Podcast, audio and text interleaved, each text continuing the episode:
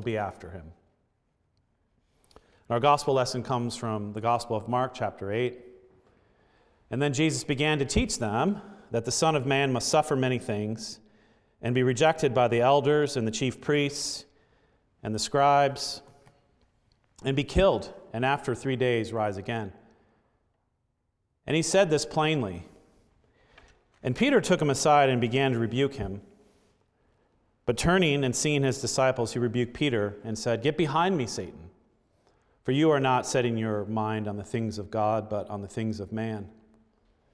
And calling the crowd to him with his disciples, he said to them, If anyone would come after me, let him deny himself, take up his cross, and follow me.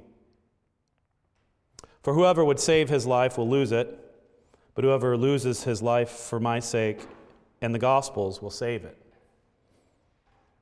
For what does it profit a man to gain the whole world and forfeit his soul? For what can a man give in return for his soul? For whoever is ashamed of me and of my words in this adulterous and sinful generation, of him will the Son of Man also be ashamed when he comes in the glory of his Father with the holy angels. The grass withers and the flowers fall, but the word of our God stands forever. Courage is not something that we think of as a traditional Christian virtue. Courage is not one of the fruits of the Spirit. You won't find it in any New Testament list of virtues. And nevertheless, courage is a, a deeply biblical virtue that shows up in rather surprising ways throughout the Bible. What is courage? Here's how it is traditionally defined Courage is the ability to do something that frightens you. Courage is the strength to face pain or grief or danger. Words like bravery, valor, strength, nerve, boldness, um, daring, these words come to mind when we define the meaning of courage. And the opposite of courage is fear. Now, if we're looking for biblical references to courage, that becomes most visible through what is the vice of courage, or the opposite of courage, which is fear. Um, the most repeated command that God gives in the Bible is do not fear.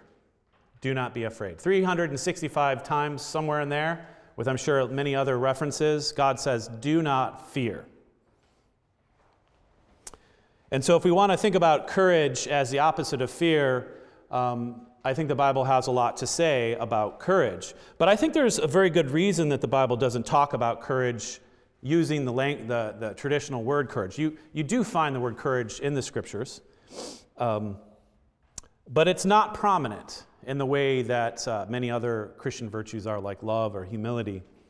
And I think the reason is, is a good one because when we think about courage, Courage tends to focus us inward upon ourselves, or in upon ourselves to summon uh, inner strength to uh, face our fears, right? And so um, the traditional virtue of courage kind of says find and summon that strength and valor within yourself in order to face the things that make you afraid. Trust yourself, find strength in yourself. Courage is a natural virtue. You find it in all uh, cultures and traditions. Every language has some kind of a, a, word for courage and a recognition of it. It is, a, it is a, a natural virtue, if you will, that is esteemed by all cultures in one way or another. But the thing about courage is it doesn't necessarily lead you closer to God, uh, which is what biblical virtues do. They lead us closer to God. It doesn't necessarily require you to trust in God. You can develop courage towards life in a, in a natural way. And there are many people who have no faith whatsoever, but actually demonstrate a great deal of courage in the way that they live. Now, the Bible does want us to face our fears, um, but not simply by uh, summoning inner strength. It actually does do that at times. But the Bible wants us to face our fears not by summoning an inner strength, but by deepening our trust and faith in God. And this is really the biblical understanding of courage. The biblical understanding of courage is to deepen your faith and your trust in God. I'll call it the courage of faith, just to distinguish it from natural forms of courage. And the more we grow in, in our ability to trust God with our lives, the more we grow in courage. And so, in a, in a way, I think that the virtue of courage falls under the category in the Bible of faith. That, in a way, to have courage is to have faith as a Christian. And, but I, I, think it's courage doesn't exhaust the full meaning of faith, but I think what's helpful about reflecting on courage is that I think it pulls into focus some essential aspects of what it means to put our faith and trust in God. And I want to explore that with you this evening. The season of Lent is one of those seasons that requires of us the courage of faith. And the reason it requires the courage of faith is because it focuses us upon the cross. You know, for 2,000 years, uh, the cross has been a symbol of the Christian faith. It's been a symbol of, of salvation, and we have a cross behind us. Um, in many ways, the cross has been uh, spiritually and theologically domesticated. Uh, it doesn't quite have the shock and awe that it had in its original context. In the Roman Empire of the first century, the cross was an object that struck fear and terror into the hearts of people. Crucifixion was a means of torture and execution that the Roman Empire used to punish its enemies.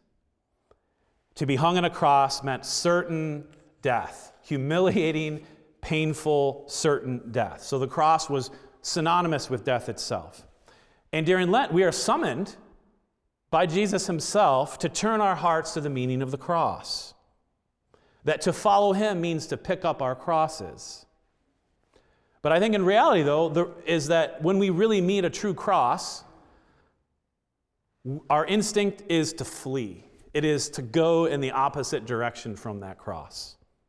And this is what you see when you read the Gospels. When you get closer and closer to the end of the Gospels, and you start seeing what Jesus' disciples do, the closer he gets to the cross, the, the, the, the more his, his circle of friends and intimates shrinks to the point that when you get to the cross, Jesus is all alone. They abandon him, they flee, they follow at a distance. In the Gospel of Matthew, it says that, that Peter was following Jesus as a distance after he was arrested, but eventually he completely buckles. Questioned by a servant girl around a campfire, they say, Hey, aren't you one of those Galileans? And Peter is overcome with fear and he denies the Lord. He's like, I don't know this man. He does it three times. Jesus' closest friends, his inner circle, the men who pledged loyalty, undying loyalty, and with the prospect of the cross, are overcome by fear and they abandon him. Why were they overcome by fear? Why were they such cowards? This seems to be a surprising turn of events, especially if you think about the person of Peter who was the most vocal and bold of Jesus' disciples. Peter himself, on numerous occasions, made great acclamations of his fidelity and his loyalty to Jesus. At one point, Jesus says that when the shepherd has struck him, the sheep will scatter. And Peter's response is, Lord, even though all fall away, I will not fall away. Peter says, Lord, I'm willing to die for you. And this would appear to be the case all the way up to the point of Jesus' arrest when he's in the Garden of Gethsemane and he's betrayed by Judas. And a whole legion of Roman soldiers and the high priests come to take Jesus away. And what you see Peter doing is pulling out his sword and he's ready to fight. And he actually strikes a man. He cuts off the servant of the high priest, his ear. It would seem that Peter is ready to fight. It seems like he has a lot of courage. I mean, he's going to take on a whole Roman legion by himself. And however misguided Peter's action might seem to be, it does seem to be an act of courage, does it not? But something happens to Peter in the course of 24 hours where one moment he's wielding the sword to defend Jesus, to die for Jesus, to the next he's denying Jesus, denying that he ever knew him before a servant girl. And what's interesting is that Peter was willing to die for Jesus as a warrior in battle. But he was completely undone by the thought of dying like Jesus through crucifixion. These were different kinds of death. There's no honor in the kind of death that Jesus died. To die as a warrior in battle, you at least get to keep your honor, your reputation. Perhaps stories will be told about you, of your deeds. You, keep, you get to keep your own, the image of yourself, of who you think you are. But to die on a cross is ignoble, it is a shameful death. It means you die as a failure, as a reject. It is a death without dignity. And not only was it is to die on a cross to have your very biological life taken away from you, but it is to have your very self and your sense of identity stripped away from you. It is death to oneself in the most profound, um, shattering way that you can imagine. And this is precisely what it was for Jesus. When you read the crucifixion accounts, and they're quite elaborate, of what happens to Jesus. He is slowly and meticulously undone through torture and mockery and humiliation and nakedness and shame to where there's nothing left, literally. The skin off his back is gone. He loses his self.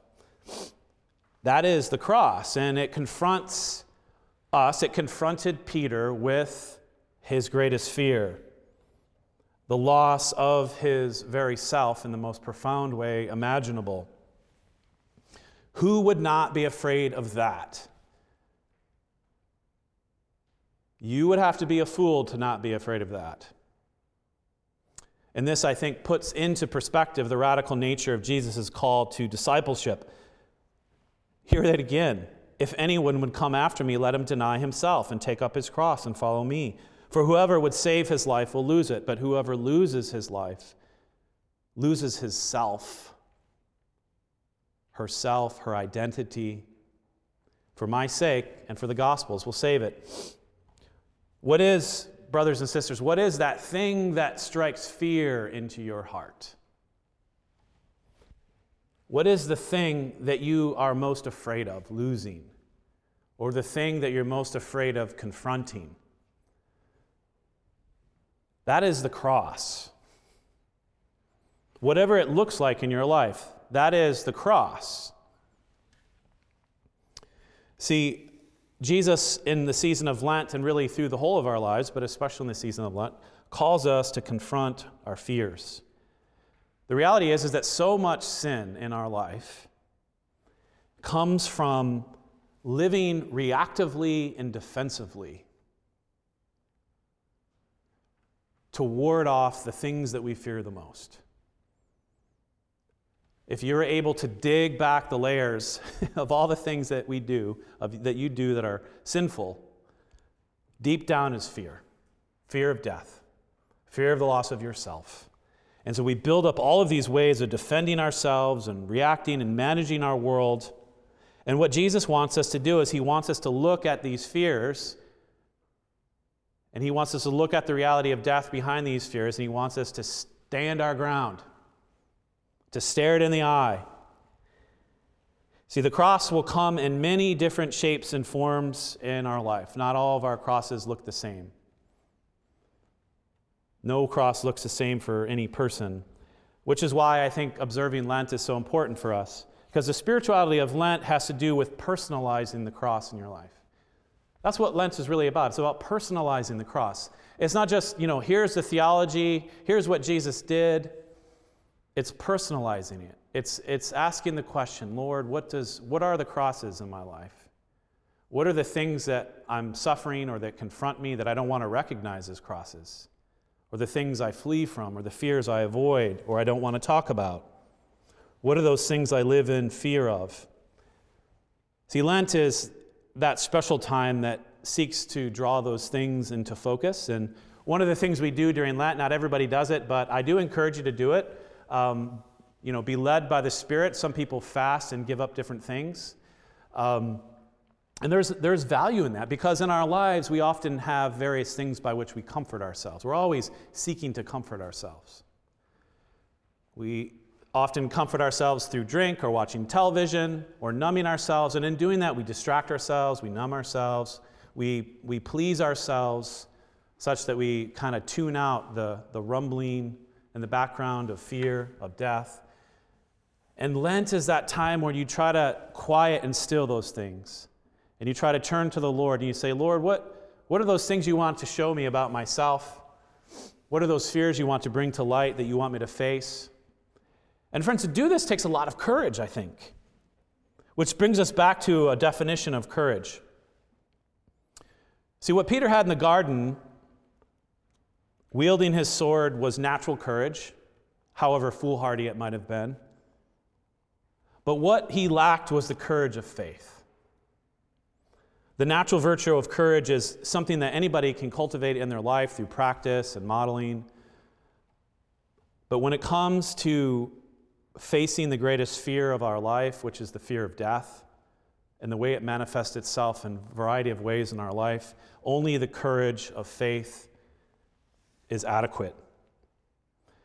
Natural courage alone will lead us to the same situation the disciples were in that when they faced the cross, they literally melted with fear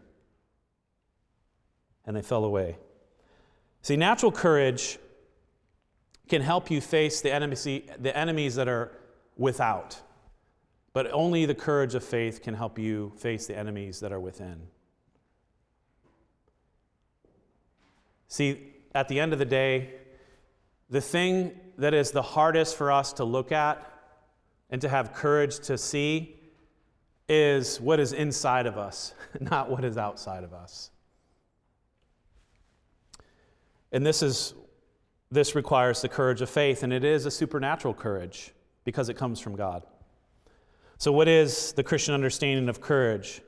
At root, courage of faith is not about facing the enemies that are outside of me, they're about facing the enemies that are within me. And arguably, the most courageous and brave thing that you can do is look inside yourself to see yourself as you truly are without looking away, to see yourself as God sees you without turning away your gaze. And the thing is, is that when the cross confronts us, it, it confronts us with our weaknesses, with our sinfulness, with our um, mortality. and these are hard things for us to accept. And to have courage is to be able to accept one's own existence the good, the bad, and the ugly. Here's the thing, friends when God looks at you, it's not like all he sees is sinfulness and weakness and folly. He certainly sees that. but he also sees the, the creature created in his image that he loves and that he wants to glorify. But we're sort of a mixed bag of good, bad, and ugly. And generally, as we have ideal images of ourselves, rarely does our own image of ourselves reflect the reality of who we really are. And the journey of Lent is about learning to see ourselves in the eyes of God, which is to come to see all of my existence as it has been given to me. And then to release that, in a sense, to the hand of God, the providence of God. It is a sense of acceptance but not in the way that our culture talks about acceptance. That in our culture, acceptance simply means I'm always good, I'm always loved. The biblical understanding is that you are loved, but you're also a sinner that God wants to transform and to redeem. The courage of faith is learning to live with yourself with a deep sense that the Lord holds the whole of your life, all of who you are, all that you've gone through in His hands, and is providentially directing your life to salvation and to glory. Now, the reality is, is this is a very hard um, thing to do. The courage of faith doesn't come naturally, it is a supernatural gift. We are easily overcome by even the simplest fears of our life. And like the disciples, we melt down pretty easily, right? Think about our children, we talk about meltdowns. Um, you don't stop having meltdowns as adults, you just know how to manage and cloak them better, right? The reality is, is that none of us can survive the cross. That's why the, the center of cultivating courage, the courage of faith, is not about finding and summoning a kind of a hidden strength that dwells within me that I need to tap into, but rather turning our gaze outside of ourselves to the one who faced the cross fully, to the one who overcame the fear of death by experiencing the fullness of death. Our courage comes from looking to him and to placing our trust in him, and our hearts and our hopes in him. In the Gospel of John, Jesus says to his disciples, In the world you will have tribulation, but take heart, I have overcome the world. Jesus has overcome the world. This is the bedrock truth of the courage of faith. Jesus has overcome the world, and because he has, so we will, will we. Amen. Let me pray. Lord, we live in a world in which there is a great deal to be afraid of. Um, pandemic, virus, sickness, death, political strife. There are uh, so many things that are outside of our control. There's so much about the future that we don't know and that unnerves us. Uh, we are gripped by fear at so many levels. Lord, we need this courage of faith. We need um, within our hearts the deep sense that Jesus has overcome the world, and because he has overcome the world, so will we. Give us strength and give us courage, we pray, during this season to place our hands in your hands, in the hands of your providence, Lord. So be with us this now as we continue our worship. We pray in the name of Jesus. Amen.